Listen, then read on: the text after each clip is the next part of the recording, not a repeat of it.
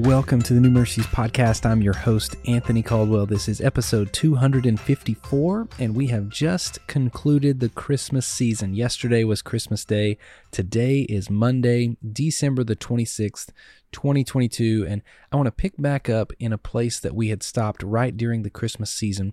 We had gone through the entire Old Testament as a survey of the scripture, just looking at it at the 30,000 foot view, seeing what was inside each book and the context in which they were written in. I want to pick that up today.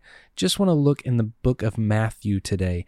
I know we, we finished up the Old Testament a few weeks ago, and I want to start in the New Testament today. I'm not saying that we're going to go all the way through the New Testament but I do want to look at the gospel account specifically over the next couple of days. Since we have just celebrated the birth of our Savior, let's look a little bit in the scriptures to see where Jesus' life was recorded. And we find that in the gospel accounts. Today, I want to talk about for just a moment the book of Matthew.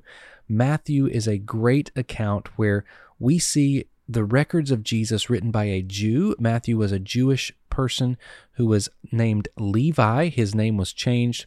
Matthew's primary purpose, if you're looking and reading through the book of Matthew, you will see that Matthew continues to talk about the king and his kingdom. We see the kingship of Jesus.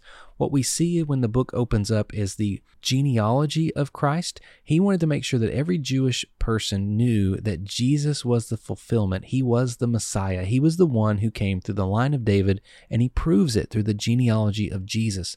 He continues to talk over and over again about how Jesus has come to set up a kingdom. One of the things we notice in the book of Matthew, the first few chapters are about whenever the king shows up, how he shows up, his birth and his beginnings. Then we see the ministry of Jesus throughout these next several chapters in the book of Matthew.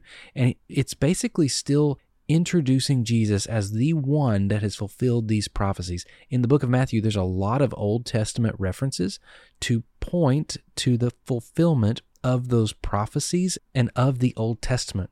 Jesus is the ultimate fulfillment of all the Old Testament talked about. So that's what Matthew wants to make sure these Jewish people understood. Jesus is the answer to that. We see in the book of Matthew Jesus' longest sermon. A lot of what Jesus said in Matthew chapters 5, 6, and 7, it's Jesus' Sermon on the Mount. His teachings, his teachings were very practical, intensely practical. They were also very spiritual. They were also transcending time. It wasn't just for the culture in that day, it was for eternity. These are principles that we can look at and listen to and learn from even 2,000 years later.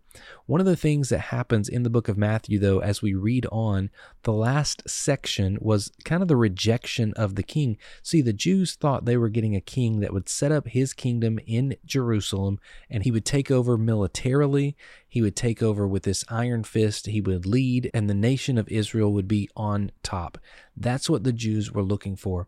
And yet Jesus came as a suffering servant. And when he came and showed up as the king, it wasn't the king they wanted. So they rejected him. When they rejected him, we see the last eight chapters or so about the death of Jesus and the resurrection of Jesus. We also see in the last chapter of the book of Matthew one of the greatest commands in all of the scripture when Jesus says, all authority in heaven and on earth has been given to me. Therefore, go make disciples of all nations, baptizing them in the name of the Father, the Son, and the Holy Spirit. He gives the disciples this command to do great and awesome things, knowing what was about to happen with the church. Jesus had died, rose again, and then commands his disciples go and make disciples. Go and share this news. Train up these people, baptize them, let them know who I am. Let them know that the kingdom of heaven is theirs. It's theirs to have. It's again that picture that Matthew painted throughout the entire gospel account that Jesus is the king of this kingdom. You can reject him or you can accept him. One of those two things. I encourage you to read through the book of Matthew. You know, you may have plans this year to read through the Bible in a year. You may have plans to read through the gospel accounts. One of the things I did a couple of years ago was I did a year long study of Jesus. I looked through the gospel accounts. I looked through books that were written on Jesus, the person of Jesus, the Christ himself. I did a little bit of study of the prophetic words talking about who Jesus would be in the Old Testament. I did some about the church in Acts and the letters to the church to see who Jesus was and what he had done and how they had referred back to him. And I'm telling you, it was one of the greatest years of my life when I was just soaking myself in the scriptures pertaining to Jesus. And I realized the more scripture I read, the more it pointed to Jesus.